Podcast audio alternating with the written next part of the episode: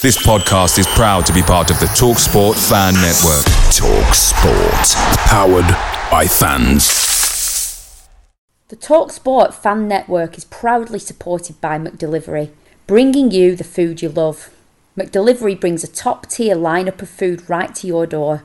No matter the result, whether that's Rovers throwing in a drab nil-nil in the Championship or taking Newcastle all the way to a penalty shootout in the fifth round of the FA Cup, you'll always be winning with McDelivery. So, the only thing left to say is, are you in? Order now on the McDonald's app and you can also get rewards points delivered too. So, the ordering today means some tasty rewards for tomorrow. Only via app at participating restaurants 18 plus. Rewards registration required. Points only on menu items. Delivery fee and terms apply. See mcdonalds.com. This episode is brought to you by Pepsi Wild Cherry. Pepsi Wild Cherry is bursting with delicious cherry flavor and a sweet, crisp taste that gives you more to go wild for. Getting wild may look different these days, but whether it's opting for a solo Friday binge watch or a big night out, everyone can indulge in their wild side with Pepsi Wild Cherry. Also available in Zero Sugar. So grab a Pepsi Wild Cherry and get wild. Hello there. It's my pleasure to welcome you to a little piece of audio bliss. It's the BRFCS podcast.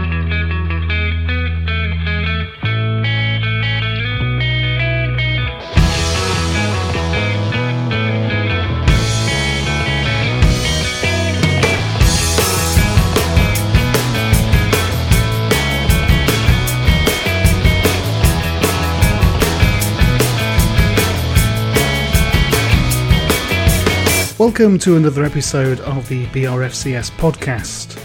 In part one, we talk to Elliot Parkinson of Dasslercraft. We find out what Elliot now does for a living and why it might be of interest to all Rovers supporters.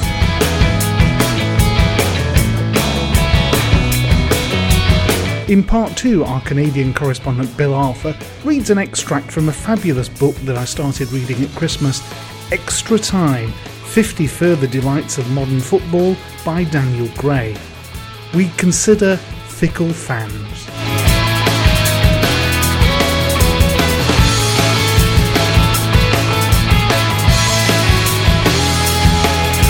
And in part three, we interview former leader of the Liberal Democrats and, of course, massive Rover supporter Tim Farron. Please also make sure that you listen right to the end for a fantastic contribution from our friends at New York City Rovers who've managed to get a podcast endorsement from the one and only Casanova Valentine. His Twitter biography reads The King of the No Ring Deathmatch, the Brooklyn Black Death, the hipster heartthrob, Casanova Valentine.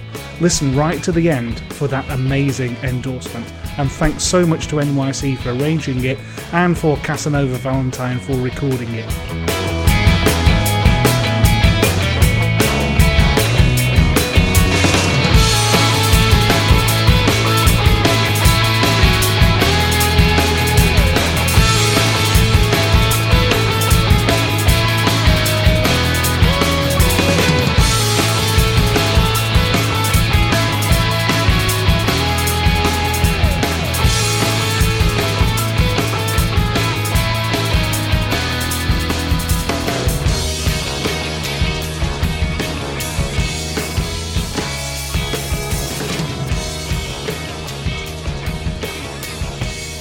It's my great pleasure to welcome to the BRFCS podcast now uh, Elliot Parkinson from Dasslercraft, and we're going to learn a little bit more about what Dasslercraft is at the moment. But first of all, welcome to the BRFCS pod, Elliot. How are you tonight? Thanks, Ian. Um, really well, thank you. Um, how are you? Uh, not too bad at all, thank you. Yeah, I'm looking forward to finding out more about your, your business, which we'll, we'll get into shortly. So, uh, you're coming to tonight from Devon. That's correct. Tell us a little bit about how you ended up in Devon, because I believe that you are, in fact, a Blackburn Rovers supporter. I am. I am indeed. Basically, the story is my father was born in Darwen, and he lived in Great Harwood Oh, yes. for most of his early years. He actually joined the Royal Marines straight from school. So um, he was actually posted down in Devon. Yeah, I, I, was, I was born in Devon, so I'm I'm Devon born and bred. We live down here, so So the the link to Rovers is through your father, bless him. I say there's not many naval dockyards in Darwen, are there these days? I suppose you've got to No. go where the work is, as it were. That's it. But yeah, obviously we still got still got family up in Blackburn, so so we travel up when we can. Obviously, this was pre-pandemic, but Yeah, yeah, Yeah. very much so. Yeah. So, um, how often do you get to see? Well, none of us gets to see football these days. But do you follow Rovers on TV? Uh, when did you last manage to get up to Ewood Park, for instance? I'm not quite sure the last time we we, we came up. Um, we used to try and get at least a couple of games a season. Yeah, Um, but yeah, it's a, it's a long old it's a long old commute up really. it certainly is. yeah. um, and, and not, not a very nice one. um, but yeah, we, we try to get up as, as much as we can. Last game, I can't even remember the last game I've seen at Ewood. Actually, to be honest, it's Do you know bad, really. Neither can I these days. Uh, There was something on the the Rovers um, social media the other day that sort of said it's, it's 12 months since you were last in Ewood Park, and it it feels Wow. like it's been absolutely ages. I must admit. Who, who's your Yeah. favourite Rovers player then? What what era of Rovers players really uh, made a note in your memory? Late nineties, I probably would have started supporting properly. So just as we got relegated from the Premier League, then Yeah, my favourite player back then was Matty Jansen, yeah, without a doubt. He was just gifted. certainly really. was. Yeah, certainly was. After that was probably Tugay. the maestro. Good choice. Um, he was he was always good to watch. Um, I would say current squad now is the Dack man. Just simple, really. He's just quality. He is indeed, and it's great great to see him back. I hope he can get to full fitness soon. I think uh, him and Trav will be Yeah. instrumental in what happens to the end of the season. Now, I think uh, we've placed a lot of store in getting those two back. Uh, hopefully, uh, yeah, so hopefully they'll be there. So interesting, you pick out Matt Jansen as one of your favourites. I notice he follows you on uh, social media as well. He does. We actually done a couple of pairs for him. Ah, Originally, we did a, a, a Matt Jansen pair for a customer, yeah, and it got sh- it got shared around social media. And Matt actually, I think he I think he uh, like reshared it on his Instagram, and then I, I messaged him and say thanks for thanks for sharing, and he, gi- he gave us a follow. So um, yeah, just started chatting to him from there really, and then he asked for three pairs for his family. So it was a really nice touch. It was, it it was great to do do something for him. excellent. Well, he's been a guest on the podcast, so uh, it, it was lovely to talk to at the time his book came out. He gave us a terrific interview. Is uh, is one of our, our old time legends, obviously a big friend of the pod. So we, we've touched on what Dasslercraft is about. Let's go into that in a bit more detail then. So Dasslercraft is a hobby that became your job, but what is it precisely that you do, Elliot?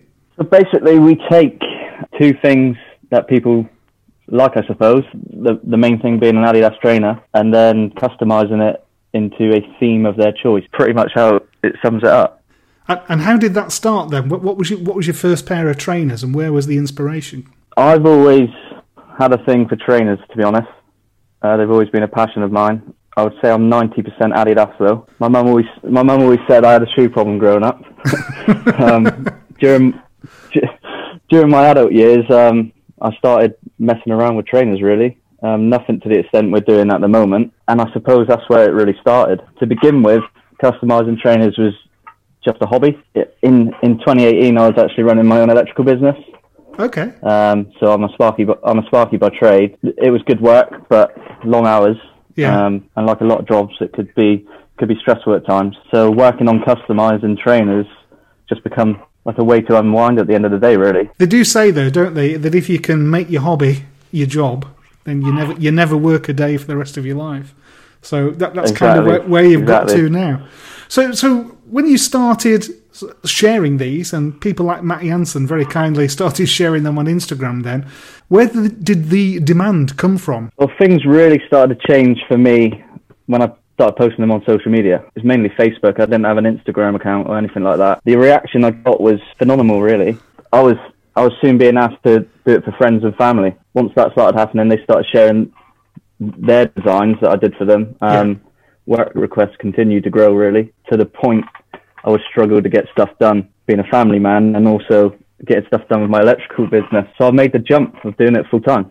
Uh, when the pa- uh, actually when the pandemic hit, so basically my my electrical business started to falter. Yeah, So I just saw an opportunity really, and I took it. good for you. And a lot of a lot of people thought I was mad, giving up um, being a Sparky. But the way I see it is now I'm doing something I actually enjoy. So and I'm paid to do it.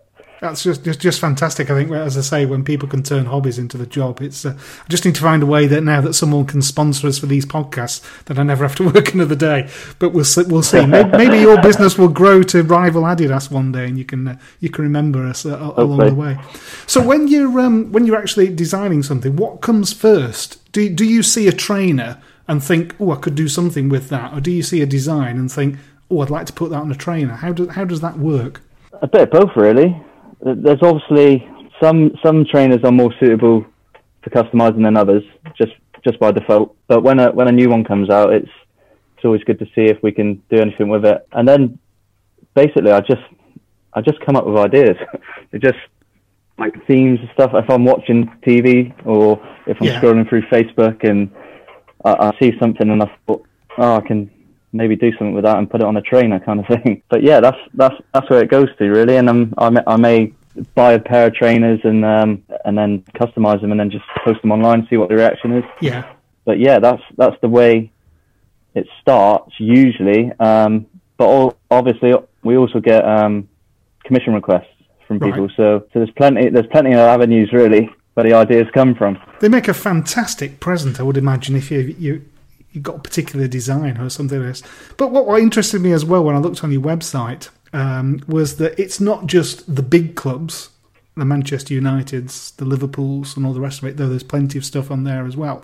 But I noticed this week you, have done a Leyton Orient one. So what, what, where did where did the inspiration for that one come from? It was actually from a customer, if I remember rightly. He wanted something to um, a, a, tribute, really, to Justin Edinburgh. Ah, right, of course, yeah, yeah, yeah. So we um, so we come up with a design on a, uh, I think it was an Adidas Samba, and just put it online really, just to to show people, not really to market it. Yeah. And um, it just blew up. Viral Some of the marketing, stuff, yeah. It, it's unbelievable. It just it just blows up with like the smaller clubs. I don't know why. It's just like a must be just like a community thing. And then and then obviously yeah, it just went from there with that with that particular design. And then obviously we just get we just get um, requests from all sorts all sorts of people wanting all sorts of. So, like, uh, I think it's yesterday we done a, a pair of Oxford customs. So it's I, just, I saw just random, yeah, really. Yeah, yeah, yeah. yeah. I, th- um, they, they, do look ever so smart. I have to say, they're, they're, really good. Has anyone from Adidas ever been in touch with you? No, they're, they're not aware of what you do. That actually, I'm pretty sure they probably are aware because there's not just me or us who do it anymore. There's there's a few others dotted around the country. I say this touching wood. I don't think they seem to to care that much. Um, I would have thought they'd be delighted, to be truthful. Yeah, well, we're using their product at the end exactly. of the day, I yeah, suppose. Yeah, yeah. So I'm looking at the shelves behind you, and they're they're clearly stocked with lots of uh, lots of Adidas product. I have to say, I share the same weakness as you. My, my trainer collection when I was when I was a kid was uh, was something I was I always guarded preciously and I've got to the, the point now where perhaps I can afford to buy them, but my physical condition and age means that they last a lot longer than they used to when I was playing football in them every night. So it's nice. yeah, I'm just looking forward to the day where we can get out of the house and actually start wearing trainers again in earnest and do some proper exercise. So, uh, what what are the plans for the future then for Dassler Craft, Elliot? What what would you where would you like to take it? I mean, we've got a few things planned. We don't really want to reveal too much at okay, the moment. Uh, um, plan, plans Plans for the future include stuff like I've got bespoke pairs coming up for Howard Walker, so the son of Jack. He he reached out to me on Instagram as well um, after Matt Jansen shared his his pairs. Yeah. So that would be pretty cool to do something for him. Absolutely. Other things include um, some more charity work and stuff like that. We do a few charity customs, try and raise some money. We try to do about three three a year, something like that, just to raise some money from good causes. But we're always looking for other ways to expand the business. So we'll, we'll be excited to share some news with everyone soon. Um, updates are always posted on our socials, so yeah, so be looking out for that. Well, do do feel free to tag us in. We'd be delighted to uh, to, to, share. And as I say, I caught um, I caught your your social medias this week, and that, that's what alerted me to this. I know somebody on our forum, in fact, last year had seen some stuff that you posted and sort of said, "Has anyone seen this kid from uh, from Devon who's doing this stuff to trainers? Is he a Rovers fan?" And that's that's what prompted me to like get in touch with you. And I was delighted to find out that you were. So it, it makes the connection. Rovers customs are always my favourite to do. Good stuff. So yeah, Well, I'm, I'm looking. I'm looking forward to receiving my pair in due course. I have to say, it's uh, they, they do look fantastic. So uh, fingers fingers crossed Thank for you. you. But uh, but thanks for spending the time with us. Uh, for for people that are, are interested, the website is dasslerscraft.co.uk, and people that are on uh, Twitter can follow at dasslerscraft as well. There's some uh, some excellent photos on the website. There's some really really interesting stuff. I think that's my birthdays and Christmas presents for the next possibly 20 years sorted assuming I live that long, make it through the pandemic. But uh, thanks very much, Elliot, for, for taking the time. Uh, good luck with the business. I hope it uh, it carries on to grow, and uh, do keep still keep following the Rovers. And if you have anything that you want to promote, share it with us, and we'll uh, we'll gladly retweet it for you from uh, from BRFCS. I will do. Thanks so much for inviting me on. You're very welcome, sir.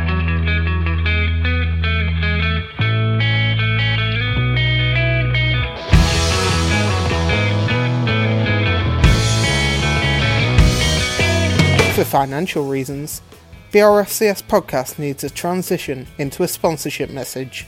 This is that transition.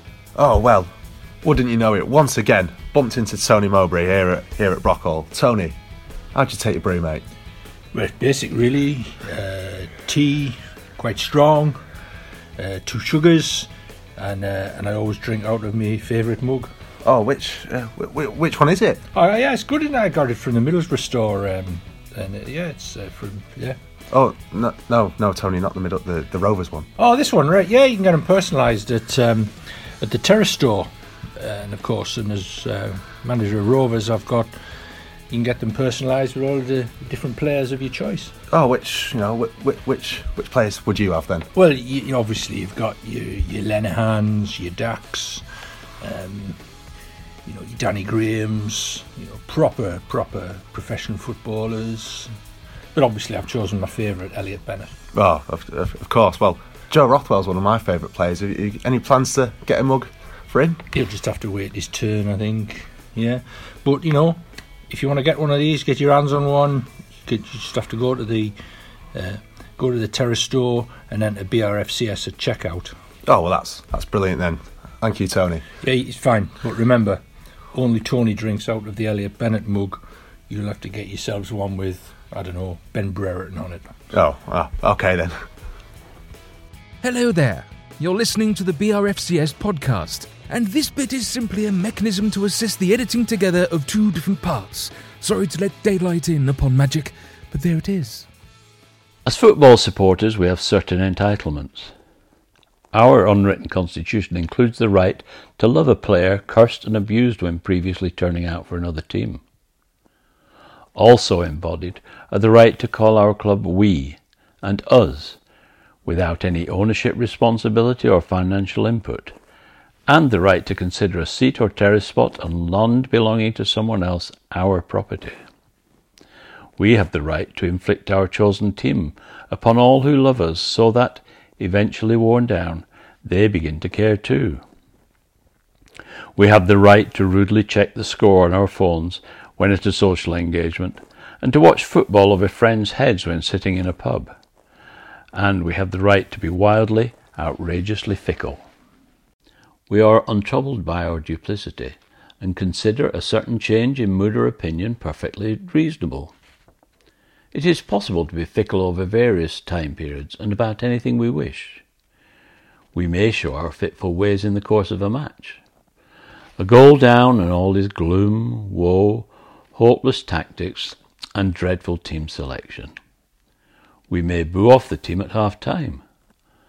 Later, 2 1 up, never did we doubt this blessed team and their powers of resurrection. At the end, we hail them from the pitch like so many Caesars in studs. Or we are fickle over the course of a season. Festooning our new squad in plaudits through autumn, when surely they are a revolutionary force about to sweep all before them, and broadcasting their pitiful shortfalls by spring. We may be fickle about players, abandoning new signings as wasters and impostors. Then by Christmas singing carols to them, saviours and prodigies all. Sometimes there is abrasive honesty in fans' lyrics. I have heard two or three different crowds belt out a player chant which includes the couplet, He used to be shite, but now he's all right. Managers probably suffer the slings and arrows of our flighty traits most. They are given approximately 18 minutes of their first match in charge to have turned our relegation zone clodhoppers into a blend of 1970 Brazil and 1974 Holland. Failing to do so, they are denounced as unfit for the job, out of their depth, bungling, no better qualified than us. Results are hit and miss. The manager talks of work in progress. We wonder if life under the old boss wasn't so bad after all, and allege that other stronger clubs would have acted by now. Then comes an unbeaten run, including three victories swagged on the bounce. The team rises through the table like a cat on a ladder, and now we sing of this manager's red and white army.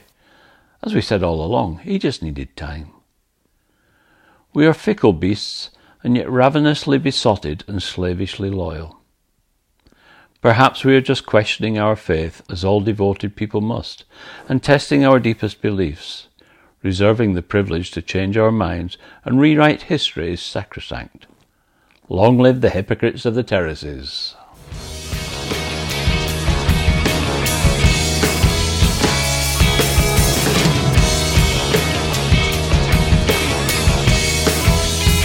The BRFCS podcast definitely the best footballing podcast there is.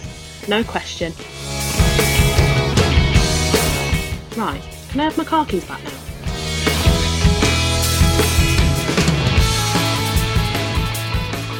My special guest on this episode was born in Preston on the 27th of May 1970. He was educated at Lostock Hall High School and Runshaw College Leyland before going on to Newcastle University where he gained a BA in politics in 1992. He also played keyboards in a band called The Voyeurs, which became Fred the Girl, and he once told a magazine that they were offered a recording session with Island Records, despite being allegedly a fourth rate new order. And that's a description that came from a former band member, well, at least according to Wikipedia it did, which I've shamelessly plagiarised for this introduction. Welcome to the BRFCS podcast, the former leader of the Liberal Democrats, the MP for Westmorland and Lonsdale, and crucially for this podcast, a massive Rovers fan. Tim Farron, welcome. I was the, I was the singer. The oh right. We need to uh, we need to edit your uh, your Wikipedia entry then. In that case, the island bit's right. Right. How serious was the music uh, back in the day then? Do you know, it was actually it started really the summer we'd done our O levels between going off to sixth form, and there was about five of us really good mates, and uh, three of us formed a band, and the other two sort of came along with us. It was just a, a fun thing to do. Yeah um, a bunch of mates, and we kind of over the next sort of three or four years took it relatively seriously. But we were only really a studio band; we barely ever played live or anything like that, um, if ever. I'm trying to remember now. Um, but it's just great fun, you know. It's a bit less pathetic than writing Adrian Mole poetry, isn't it? yeah, I must admit, I wish I'd had the musical talent. Yeah, I, I own a guitar. Well, I, I, I, didn't, but I had a couple of mates who did. didn't get in the way of pursuing it. Anyhow, all good stuff. So you no, you, um, you read politics at Newcastle then. So to what extent was that driving your career, or to what extent did that influence what became your career? It's a good question, really. I, I honestly, I think um, two things even though I was, you know, a super duper enthusiastic, zealous sort of 16 um, year old when I joined the Liberals, even then I knew it wasn't a fast track to a career. And I didn't expect, you know, um, to uh, end up doing as a job. The other thing to remember is, of course, a lot fewer people went to university then. Uh, there weren't fees, you got a grant. And so the, the the sense of compulsion that you had to go and do something at university that would lead to a career was much less. Just getting a degree at a half yeah. decent university was enough. And so I just did something I was interested in um, that wouldn't um, that I wouldn't find a chore. Um, and so so it was. So no, I don't think I don't think I did politics at university because I thought that's a, tra- a path to an MP. I thought that's a way of me going to university and not hating it. If, you, if you're reading that sort of stuff anyway and you're interested in politics, half the job you would have to do if you were doing another, another subject is done for you. You don't yeah. have to spend all that time in the library. Yeah, yeah, you're reading the journals. So basically, yeah. it was a calculated sky, Liam. in your first general election in back in 1992, you stood in Northwest Durham against one Theresa May. What do you what do you recall Yeah. from that first campaign, and what lasting impressions did uh, Ms May leave upon you? Well, it's funny. I mean, obviously, um, uh, I mean, North Durham went Tory at the last election, which tells you how much things have changed. But it was a very solid, safe Labour seat with a an MP called Hilary Armstrong. You might remember. Yeah. Her father had been a Callaghan minister um, and was it had been you know passed on to his daughter almost. Um, but she was a very good MP. And she was also, she ended up being Tony Blair's chief whip uh, for the whole of his 10 years as Prime Minister. So she was quite a big cheese. And I got a call um, at my, um, just like, you know, my, my mates at school at sixth form were not even remotely political. Yeah. Um, and most, certainly the mates that I lived with at university weren't either, um, which is a really good thing for my sort of sanity and everything. And um, and so one of my mates uh, in the student house in Newcastle picked up the phone one afternoon. Um, and we were in doing whatever, and it was some woman from the um, the northwest, northeast region Lib Dems, who I knew called Francis, saying that they thought there was going to be an election in the autumn of '91, and they were desperate for candidates. And since I was president of the students' union, you know, um, would I would did I want to be an M, did I want to she didn't say did I want to be an MP? Do I want to stand? she gave me a couple of hopeless seats. Northwest Durham was one of them. Right. And so, but because John Major didn't hold the election as early as we was, he was going to, I ended up being candidate not for two or three months, but for the best part of a year. Right. Um, and so I went there quite often. Um, Theresa May was a 30 something uh, banker from London. So she seemed really old to me at the time, but now obviously I don't think that. And she was a bit posh, but basically quite polite. I quite liked her. There you go. There is a, a fantastic photo, I think, of the, the three of you. Uh, you. You look very Yes. sort of like punky, if I may say so, as if you're still playing Well, I in think the there's band. the, me, me and um, Theresa May both look like we've got Rick Astley's hairdo um, at about the same time. We look terribly serious. It's good stuff, good stuff. So, for a lad growing up in Preston and going to school in Preston, uh, the obvious question I've got to ask you is, is, is how did Blackburn Rovers become the, the love Yeah. of your life?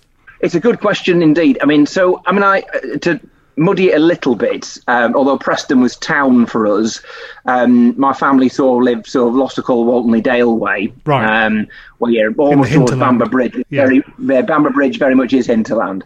Um, but you know, my dad's side of the family were North Enders, um, but they didn't go to any games. And my mum's side of the family were from Darwen, and they did. And it's Right. as simple as that. Um, and so I had two, I still do have two um, uh, older cousins um, who live in Darwen, um, and uh, they are um, you know, Simon and Michael, and they were what 12, 14 years older than me, um, and so they were glamorous, and they went to games. We spent most Boxing Days at theirs, and if Rovers were home, then they would come home full of you know buzzing, Yeah. um, and I wanted a piece of that really, and the kit was ace. I loved the kit. And, and Howard, I think Howard Kendall was manager when I really became, you know, this this is definitely my team. Yeah. And my mum had had him as a pin-up when um, she was a, a teenager. So all these things, but but basically it was it was the fact that the half of the family that were Rovers fans were active, proper fans who went to games, Yeah. and the half that were Preston fans, bless them, didn't. So, was it was it your cousin, cousins that took you to the first game? Yeah. So I was I was probably about fourteen before I eventually went. I mean, we're talking about the eighties. Um, you know, there wasn't a lot of hooliganism at, at Rovers, but nevertheless, you know, my mum's idea of what a football game was like was a little bit kind of coloured by, um, you know, some of the stuff that was going on at the time.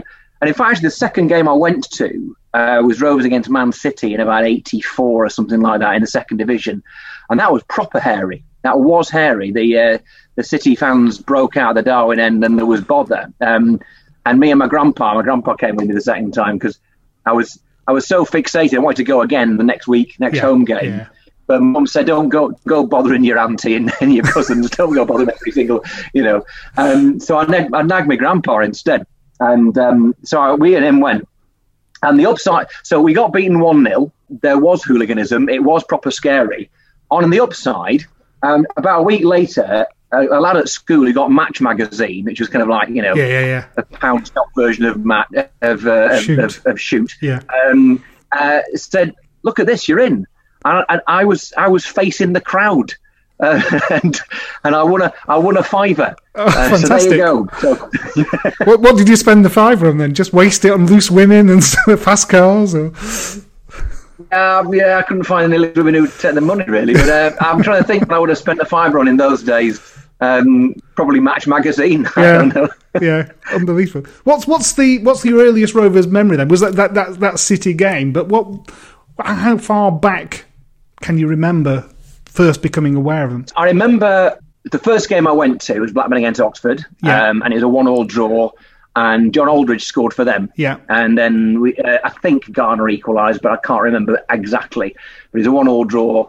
Um, I think the, but you know, I was following Rovers quite avidly for years before that. I remember in particular, I think it was, I think it was the 80-81 season. Until the people tell me, about it. It's the season when Kendall nearly took us up. Yeah. And we missed out on Yeah, yeah. Swansea on goal difference or Yeah. a point or something. Bristol Rovers on the last day. Yeah. That's right, and I that was pretty um, that was pretty gutting. But I also remember us getting promoted from the third division a couple of years earlier than that, and again that was Count Howard Kendall, and and it being a big deal. I think those days Radio Lancashire, which may still have been called Radio Blackburn then, you know, Morecambe and Fleetwood and all that, they weren't in the league or anywhere Yeah. near it. Um, and so the the time they had to spend on you know, Blackpool, Burnley, Preston, and Rovers was quite immense. You know, you had four teams, and they covered them all incredibly well. Um, and uh, and and so I, I would be, you know, mo- most Saturday afternoons I'd be glued to Radio Lancashire or it was Radio Blackburn, and during the week. So yeah, so I think the first time I remember feeling, you know, seriously moved and emotionally invested was the season Kendall nearly took us into the first division. Yeah, there, there were happy times. Those I was lucky enough to uh, to see Gordon Lee take us up, but I think that, that Howard Kendall season is, is probably my favourite one because I was just just starting to be taken to away games, and uh, friends were learning to drive and things like that. So you, you, you're packed up in somebody borrowed the mum's car and you go off on this charabang for the day, and it's just a fabulous fabulous season. It, it really is one of my uh, one of my happiest times as well. Who's your who's your favourite player that you've seen wearing the uh, the blue and white halves? I mean, left field. I mean, well, well, left field more ways than one. I'm going to say Damien Duff. Um, um, but, I mean, there's loads of other players. I could pick, yeah, I could pick Simon Garner, who I absolutely loved, um, and obviously Colin Hendry. You know, I'm I'm, I'm over Shearer leaving us now. I am, Just. and so we'll say Shearer. Just. Oh, oh, yeah, just about. Um, and, and plenty of other super, uh, you know, players. Two guys outstanding, Matt Jansen. Um, but I, I'll pick Duff just because. So um, my mate David, who was in the band, um, he went. He was in the army. Came back from the army. Decided he was going to retrain as a teacher, and so he went back to Runshaw to take an extra A level. Yeah. And he was in the same. And at Brockhall, they would send a lot of the lads. Well, they'd send the lads to they'd give them a proper education. And he did business studies with Damien Duff.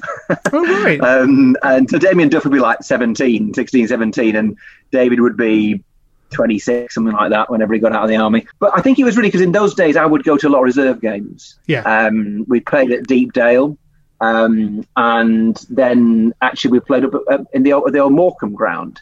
Um, and uh, I'd often go to, to the midweek reserve game, and and so you got a sense of see, I, I got a sense of seeing Duff's career from start to almost finish. It, possibly the most talented ball player I've ever seen. He- He really did look like he had the ball glued to his foot. You know, just a decent lad, and um, yeah, I mean, just just really, really, really talented. And there is something special about seeing one of your own come from Very much through so. the academy Yeah, yeah. and then become a great, you know, help us to get promoted in in uh, 2001, win the League Cup in 2002, and just you know be a really important part of that side for several years. It was a real tragedy that we ended up losing him. Yeah, I don't think he was that keen to go. To be truthful, I think uh, Chelsea obviously offers Yeah. offered us what was even then Yeah. an obscene amount of money.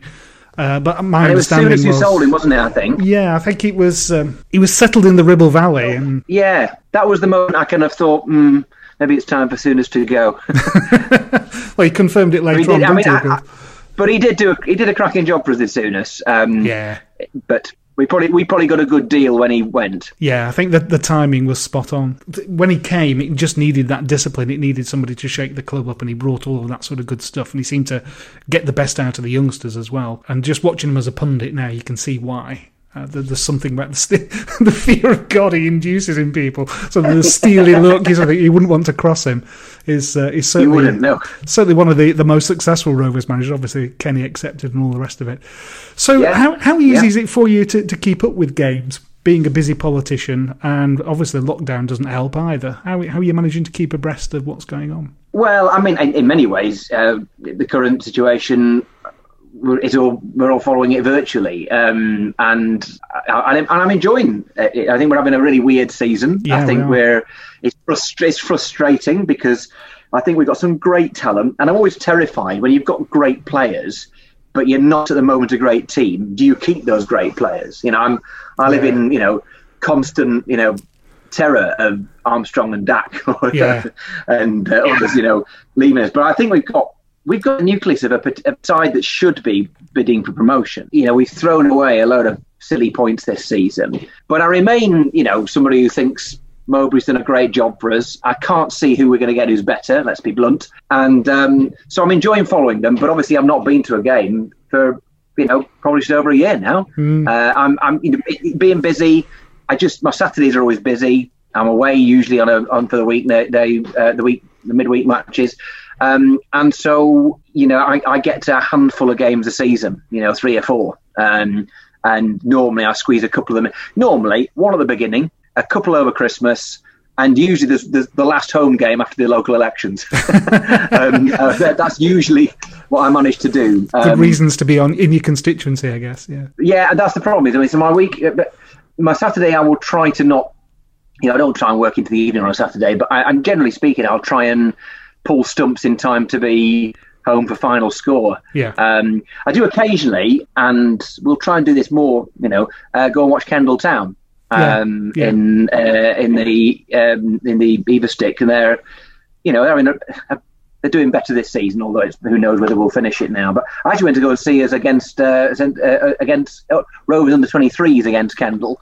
Um, a couple of years ago, which was which was which was good, and there, it's good to have that kind of yeah. I know I'm a Rovers fan, but it's nice to nice to follow your local non-league side too. Absolutely, yeah. I've still got a soft spot for Accrington Stanley for similar reasons. I think, uh, Yeah. had they been around as a, as a team when I got interested in football, I probably would have been a Stanley fan rather than a Rovers fan. But I still uh, Mm. still feel as though I've got a moral obligation to at least look up the results and occasionally spend some money in the shop because I think they are they are really are role models for.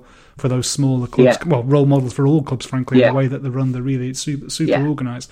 Le- talking about ownership and all the rest of it, where, what, where do you stand on the Venky's? Dare I ask?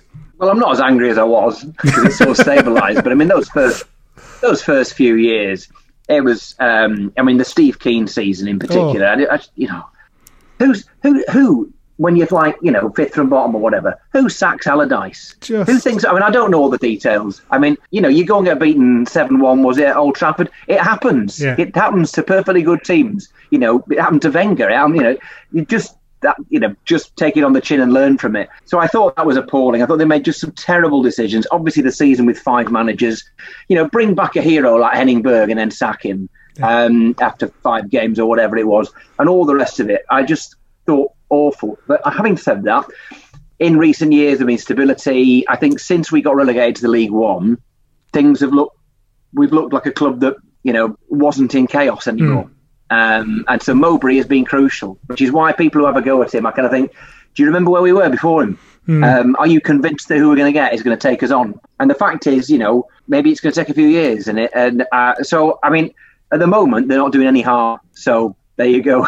Yeah, I think that's a, that's a, that's a fair assessment. Certainly, and uh, we, we talked about it on a podcast way back when, and I sort of speculated about a thought experiment that if a new owner had taken over in the summer when we were relegated down to League One, and you judge them only on the actions that they've taken since that point in Yeah. time, I think your perspective would be would be totally different. But clearly, the Yep. they are responsible for uh, for taking us out of the Premier League and all those ludicrous, ludicrous decisions, poor advice, naivety, call it whatever you will. It's almost Yeah. like you've got to sort of say pre-relegation Venky's what on earth was going on, but post-relegation, as you say, Yeah. they, they, they've kind of steadied Yeah. the ship and um, and got some credibility back. We're not Yeah. the go-to club now, I think, for football journalists. who are looking for a crisis, which is which is nice. it's nice when we we appear in, in feature I, articles. I haven't seen, uh, you know, the, the, whoever it is who was making any money out of um, selling rubber chickens is having a poor time now. yes. It's, uh, you know, they, they were- Fre- fresh eggs are no longer available in the uh, in the Rover store, sadly. But there we go. That's yeah. right. So let's let's take you back then to January 2018, then, and that uh, infamous uh, celebrity mastermind appearance. When did when did the uh, the invitation first land in your uh, in your office? Well, anyway, so I get a number of these things. I get um, Strictly. I've had uh, things like celebrity. I'm not. I don't think I've had strictly, but I've had you know celebrity dancing on ice, and uh, I've had. Oh, I don't think. I don't think I've had the jungle. Who was it? I've, I've had a couple of these things though, and we just said no to them. Um, uh, but I said yes to Mastermind because a it was like half a day, and Yeah. b they promised to give us a load of money to a, For a local charity. charity of ours Yes.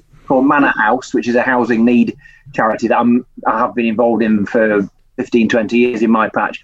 And so I thought, yeah, that's um, you know, that's worth doing. And for what it's worth, I gave them two. When it came to specialist subject, I gave them two options, and one was prefab sprout, and the other was Blackburn Rovers. Um, and and the problem is, that for prefab sprout, there wasn't a sufficient body of, work, work, for them to be able to revise. Well, there- there's plenty of music, but there's nothing, not enough written about them for the to put the questions together. And I said, "Oh, we'll do Blackburn Rovers." And then they said, "Can you be more specific?" I said, "What do you mean?" They said, "Well, give us a decade." So, all right. So, actually, in many ways, I do think it's a bit of a cop out. Um, I mean, I was very proud to have got 13 out of 13. Quite right too. most Rovers fans who were around at the time would have thought that was not that hard. Um, they were ba- basically Blackburn Rovers in the 90s. Well, you know, th- there was very little happening in the 90s that I wanted to erase from my memory. Yeah. because it was great. Absolutely. Apart from, you know, the last Apart from, yeah, yes, I was going to say Um, towards the end um, it tailed off, but uh, uh, but it was, you know, it was a, a, it was a wonderful roller coaster, and I was there for an awful lot of it. And um, so uh, I'm aware of the fact that, you know, I think if you do in proper mastermind, I don't think I'd have got away with such a narrow field. And Yeah. most proper Rovers fans would have thought, well, no big deal. Everybody knows the only. I think the one question where I had to think for a second was the one where Derek Fazackerley was the answer. that, I thought that was a, Um, that was a the- really really good one that to put to pluck that out of the air. I thought was uh, was excellent. Yeah, well, it was because it was the, um, and it was because he was a coach, and I didn't, and I, you know, for a nanosecond, I, you know, I think of exactly as a player. Yeah, yeah, yeah. um, and um, and uh, of course, but he was he was first team coach, wasn't he? Uh, Har- Harford when when Harper was manager and Tony Parkes was assistant manager.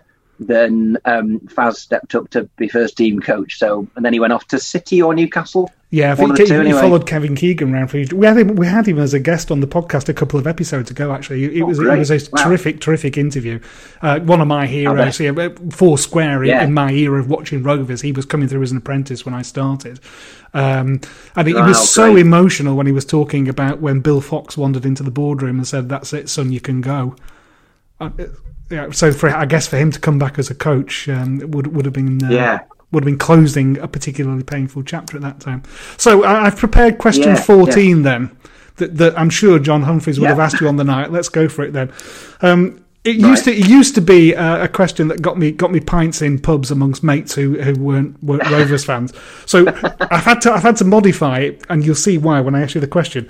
Who holds the Right. record for the fastest perfect Champions League hat trick?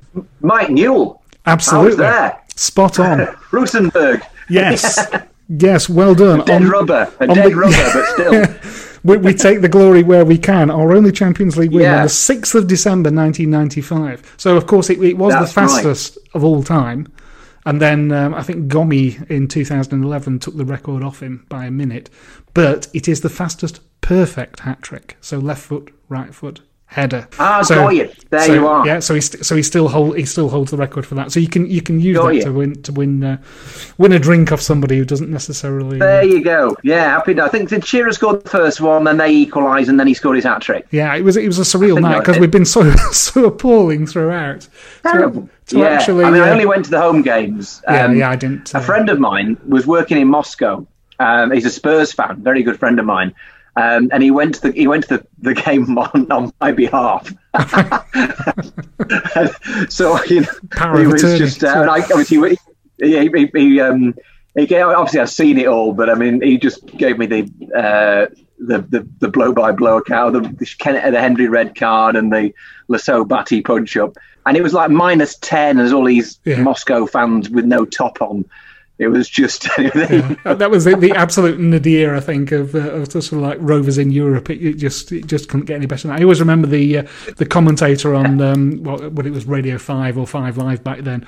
Sort of, he was talking about the pre-match, sort of saying, you know, Blackburn Rovers are preparing for what will be one of their last ever Champions League games. And I thought, oh, that's a bit previous, but sadly, it proved to be uh, all too accurate, and they they've never troubled it since. It's a tragedy, really, because if you think about it, I mean, we so we finished fourth, second, and first. Yes. And today, that would have been three seasons in the Champions Yeah. League. Yeah, yeah. As it was, got nothing in that first season. Yeah. And our little UEFA, Yeah. you know, Which we don't mention. We don't mention. Um, and um, you know, and so if we'd got three seasons in the Champions League, um, then there's every chance that that would have meant a lot more. Yeah. Um, in terms of our, because there was a bit of a feeling, particularly after we didn't buy anybody serious after we won the league, that you know we'd reached the pinnacle and that was it. Um, and and that was the sad thing. Um, and it it could have been different. So um, yeah, if we'd had our moment today, we'd have we'd have been Champions League regulars at least for a while. Yeah, I think uh, the, the moment Oh, Kenny well. decided he'd had enough, then I think the gig was up basically. Uh, and Ray, bless him, I think Yeah. it was that classic, well, almost the epitome of the, the coach who couldn't step up to be the manager and didn't have uh, the necessary Yeah. uh, charisma to, to manage some of those big name Yeah. players and bring Yeah, them that's the in. I think more to the point. So when he's signing Matty Holmes instead of Zinedine Zidane, Although I mean, I, I, the the who knows how true this is, but my, my wife's got you know her, her speaks pretty decent French, and in the months or weeks before Euro '96, on the Bordeaux fans webpage, everybody was absolutely convinced that Zidane and Dugarry were coming to Blackburn Rovers. yeah, um, and I felt, you know, and I and, and I know on our the BRCS BRFCS email group as we were in those days, Yeah. there's about 300 of us. there- There's a lot of tittle, and I, I, I, I don't know. I was, you know, but it, this, the understanding was that Zidane, who was much fancied but was not a superstar, yes, France oh were no, not no, no, no, the not big that team that they are. Um, the problem was, I mean, I don't know, but I understand that the problem was that um, Zidane uh, and Dugarry were very close to signing, but in the end, it just got too late in the day. And then Euro '96 came along. He did well, and Juventus noticed. Yeah, and yeah. Um, And so, and, and- so I don't know if and so did. Newcastle, sadly, and took Shearer. So that was Yeah, that, that's the problem. And so you know, if if if Zidane if Zidane had come, maybe Shearer wouldn't have left, and maybe it wouldn't have mattered so much that he left. Yeah, You know, um, Dugarry was not on the same level, but he was a good striker, and you know, so I just yes, you're right. We, uh, you know, we until Hodgson came, we really didn't start. to- You know, we, Walker started spending his money again, didn't he? Yeah, yeah. Um, and that was, I think that that at least the first half of the you know, that first Hodgson season was some of the best football I've seen us play. very much so. You know, Ripley looked like you know twenty percent faster. It was, uh, and we were top at Christmas if I remember rightly, beating Arsenal three yeah, the, one away. um, my my favourite game was, was very early in the season where we hammered Sheffield Wednesday at home and the goals just kept going in you couldn't quite believe it. Yeah. You thought, crikey, what on Yeah. earth is going on here? We're back. Uh, this is terrific. That's and right. It, sort of like faded away at the back end of the season and then all it went did. dreadfully We, wrong. we we scraped scraped sixth if I remember rightly and got into the UEFA Cup. yeah. Um, but went down the next season, of course. So Tim, uh, I don't want to detain you any longer. You've got you're a busy man. You've got lots and lots of things to do. But just one final question then: what uh, what unfulfilled ambitions remain for Tim Farron MP?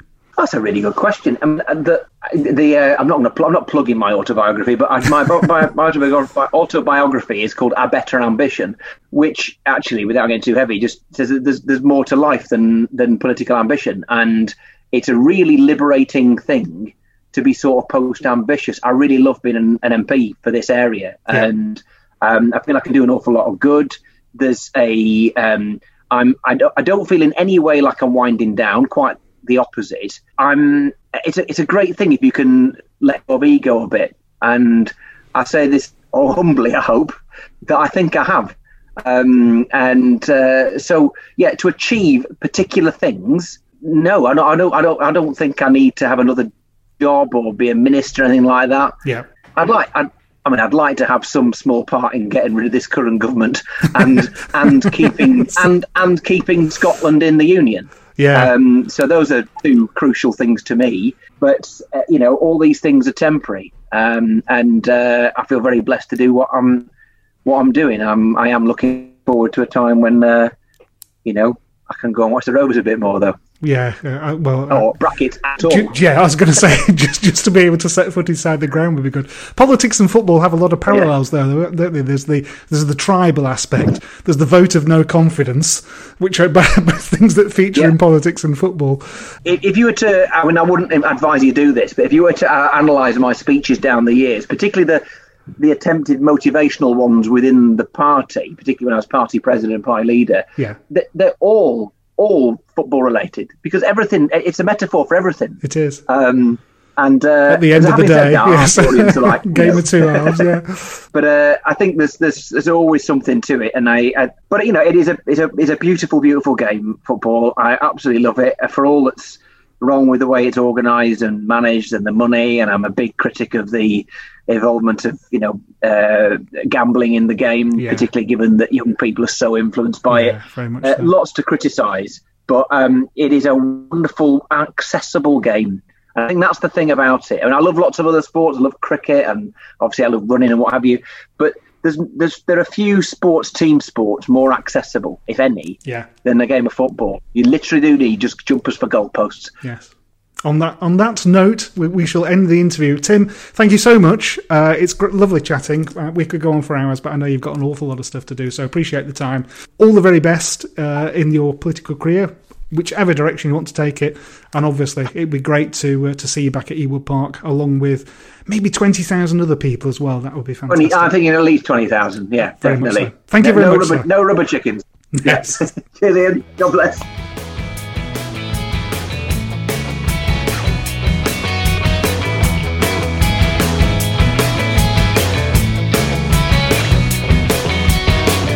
This is the BRFCS podcast. Like all other podcasts, but on a budget.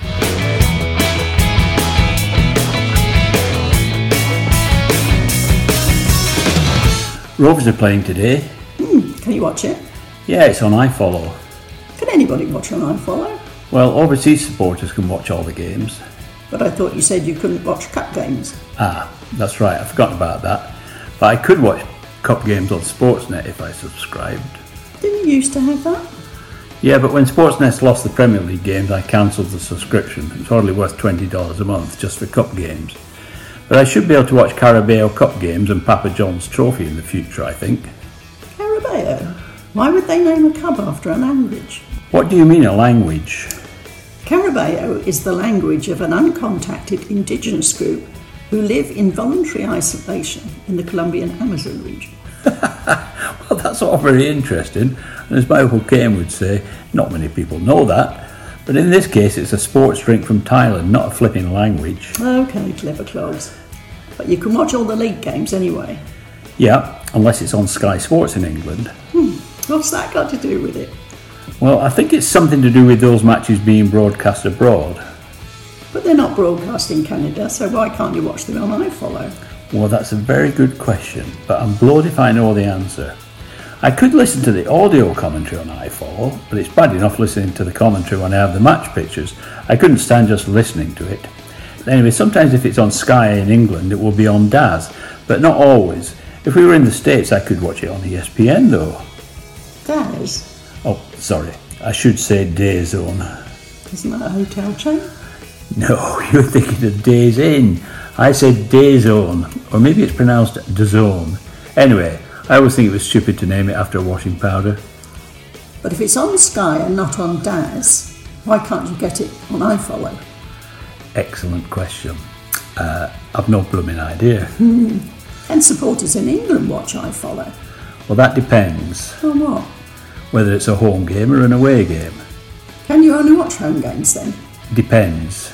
Go on then. What does it depend on? Well, if you have a season ticket, you can get a season pass to watch all home games whilst fans are not allowed into games. But when they let fans in again, you'll have to go to the ground and watch. They will take away your season pass.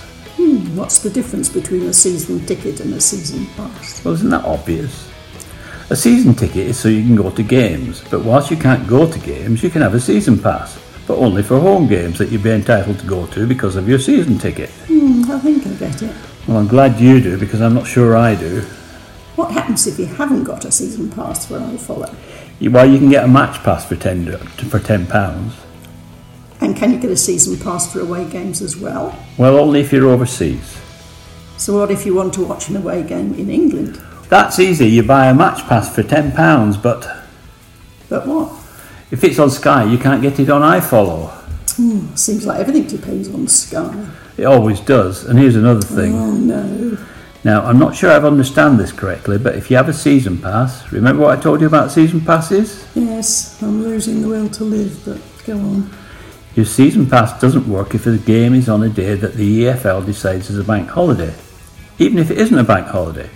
But no problem, you can still buy a match pass and claim a refund of your £10 off your next season ticket. I'm not even going to ask why EFL has bank holidays on non-bank holidays. Thanks for the explanation, but I think we'd better stop now, otherwise you'll miss the game. Oh no, that's no problem. It'll still be buffering and it will start five minutes late.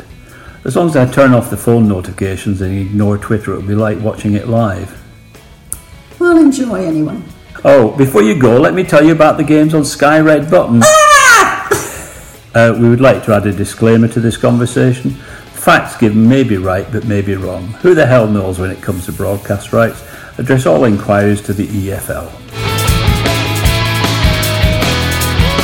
So, just a few thank yous at the end of this episode. Thanks to Elliot Parkinson once again for telling us about Dassler Craft, to Bill Arthur for doing the narration of Daniel Gray's excellent uh, extract from Extra Time 50 Further Delights of Modern Football. Hopefully, we'll get Daniel on a future episode of the podcast. Thanks, of course, to our special guest Tim Farron for reminiscing about his, uh political career and, of course, his uh, love of Blackburn Rovers. Thanks to the NYC Rovers and to Casanova Valentine. And last but by no means least, to the Symmetry Band for all the music used in this episode. We'll see you soon. The Scumlord of the Underground! The Charlemagne of Handsome!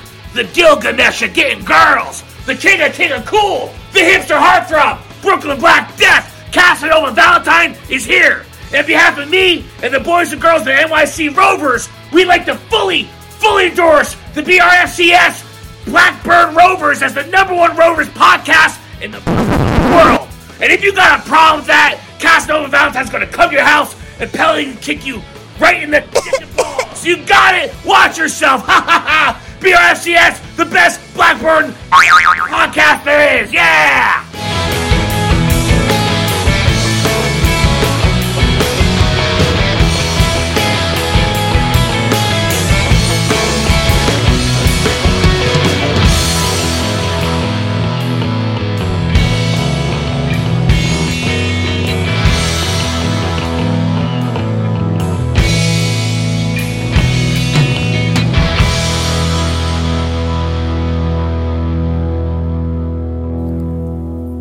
This is the BRFCS podcast.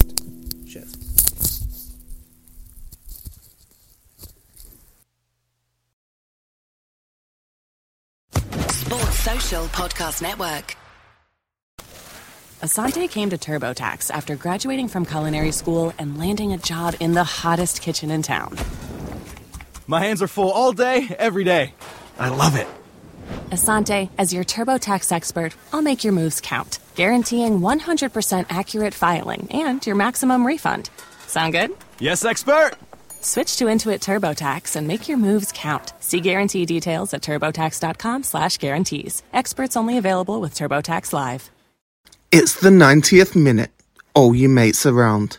You've got your McNugget share boxes ready to go.